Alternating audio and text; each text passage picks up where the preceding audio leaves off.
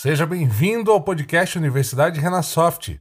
Eu sou o Juan e nesse episódio a gente vai falar sobre como unir empatia e comunicação. Podcast Universidade Renasoft.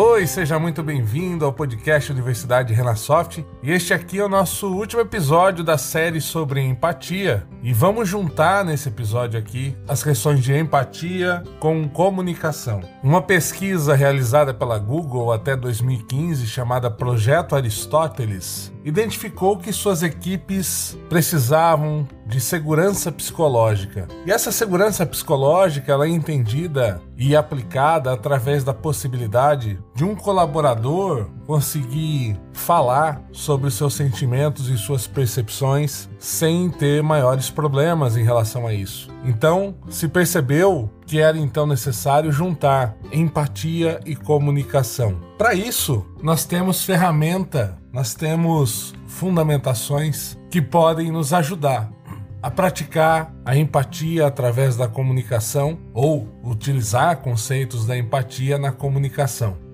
Psicólogo americano Marshall Rosenberg criou então alguns passos para a junção desses dois itens, chamado, ou melhor, que ele chamou de comunicação não violenta. A comunicação não violenta é uma forma, então, da gente conseguir esquematizar ou organizar uma comunicação, um processo comunicativo, utilizando os conceitos da empatia, para que a gente possa fortalecer os laços entre as pessoas e não um rompimento. Essa é a grande busca, com que a gente consiga fortalecer esses laços através da empatia e se comunicar desta forma vai fazer com que você consiga melhorar esses laços. Quando nós temos ali algum conflito, alguma dificuldade, alguma coisa que o outro não nos atende ou que nós achamos que não estamos sendo atendidos, temos muitas vezes a tendência neste conflito a gerar ali uma separação, uma animosidade, algo não positivo quando vamos nos comunicar com essa outra pessoa. E é justamente nesse ponto que toca a comunicação não violenta. É, vamos traduzir isso num, num caso, numa situação. Imagina, por exemplo, que eu tenho um, um colega de trabalho, que é o Zé, né? E o Zé, quando eu tô ali apertado de trabalho, precisando de ajuda, eu olho pro lado, olho pro Zé. E o Zé tá ali no, mexendo no celular. E quando eu vejo essa cena, muita coisa vem à minha mente, né? Assim, eu tô aqui trabalhando igual um camelo, tô aqui me esforçando, e o Zé fica ali no celular, ele não me ajuda, ele não faz nada. Ele, ao invés de me ajudar, fica fazendo outra coisa. Mais uma vez, tô aqui precisando de ajuda, e o Zé não corresponde. O Zé é um folgado. Eu posso pensar desta maneira. E muitas vezes alguém pode pensar assim. E aí a comunicação não violenta, através da empatia, faz a gente repensar um pouquinho sobre isso através de quatro passos.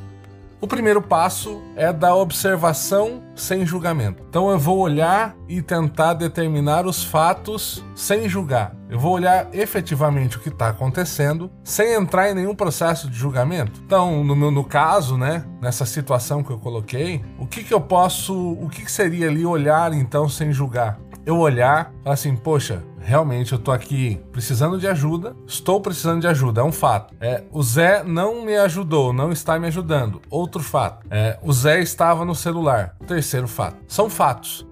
Eu não, eu não vou entrar no julgamento aqui, no mérito ou na criação de que o Zé é um folgado, de que ele nunca me ajuda, de que ele só, só tá ali cumprindo é, tabela né, no trabalho. Esse julgamento tem que ficar fora. Porque se eu parto por processo de julgamento, eu não consigo estabelecer uma conexão com o Zé. Eu já vou condená-lo antes mesmo de qualquer coisa. Então, é, nesta situação, o mais correto que seria então que eu só analisasse os fatos. E os fatos seriam esses.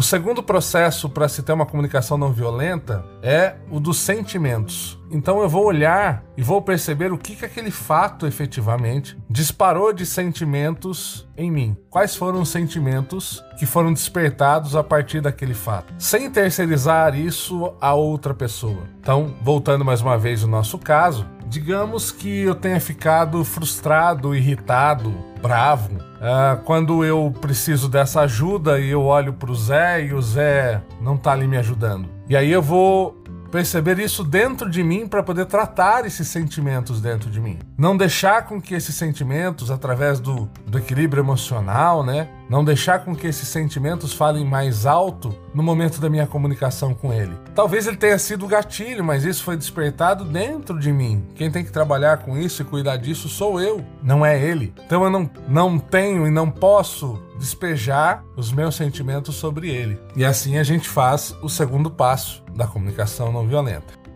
Identifiquei os fatos, analisei os sentimentos e, através do equilíbrio emocional, vou trabalhar isso dentro de mim. Terceiro fato é identificar então quais foram as necessidades que não foram cumpridas. Quais foram as necessidades que eu tinha no momento que o outro deixou é, de satisfazer? A minha necessidade com o Zé naquele momento era com que ele me ajudasse. Então a minha necessidade era, devido ao meu volume de trabalho, eu precisava de ajuda de alguém que nesse momento, que naquele caso era o Zé. Então essa foi a necessidade que não foi atendida. A grande necessidade, inclusive, é que eu precisava terminar o meu trabalho, eu estava exacerbado e eu precisava terminar, não estava dando conta sozinho e eu precisava da ajuda de alguém, que naquele momento era o Zé.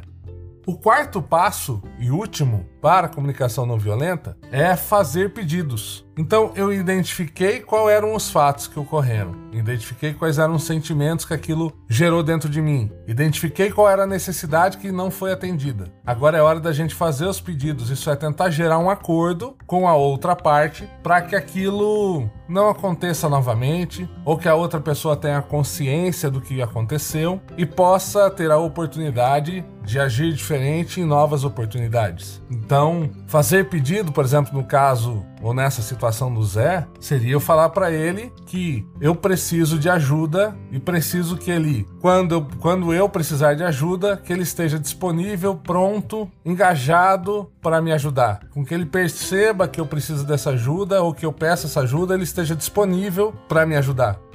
Então, a minha comunicação para com o Zé nesse momento, talvez usando esses quatro passos, seria falar assim: Olha, Zé, eu estou precisando muito de ajuda, preciso terminar os meus trabalhos, eu estou muito atarefado, não estou conseguindo fazer sozinho. Eu estou precisando da sua ajuda e neste momento aqui que eu estou precisando da sua ajuda, é, não estou sendo atendido e isso está me fazendo é, ficar talvez em desequilíbrio, está me fazendo ficar mal, isso está me fazendo ficar nervoso. Então eu, eu, preciso que você, Zé, me ajude. Eu preciso que você contribua comigo nesse nosso trabalho para que a gente possa terminar aqui os afazeres, para que a gente possa terminar as coisas no prazo. Então eu preciso que você deixe o celular aí um pouco e venha aqui me ajudar. Perceba que esta comunicação, ela tem valor ela não é um grito, ela não é algo jogado no mundo, ela não é um julgamento, ela reflete os fatos, coloca como estou me sentindo e dá a oportunidade então ao Zé de agir diferente, entendendo esse valor que está aí nesse meio. Então, eu consegui criar e consegui exercitar diariamente uma comunicação não violenta, vai fazer com que eu crie pontes e conexões e quando a comunicação assim é feita, a gente aumenta a possibilidade do outro entender, compreender e também praticar ali um processo de empatia para conosco. Eu vou gerar no outro, utilizando a comunicação não violenta, a possibilidade ou a capacidade, a tendência dele querer me ouvir, né? não se fechar para aquilo que está acontecendo.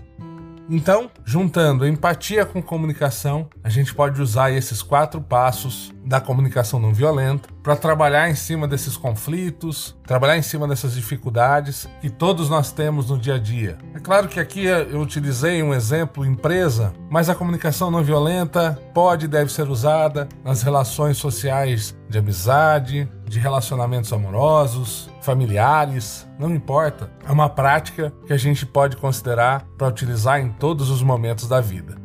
Espero que você tenha curtido. Assim a gente encerra nossa série sobre empatia. Fique à vontade para mandar aí sua participação, sua pergunta, sua colocação. É sempre muito legal a gente poder discutir os assuntos que aqui nós trazemos. Um grande abraço para todo mundo, sucesso e até mais.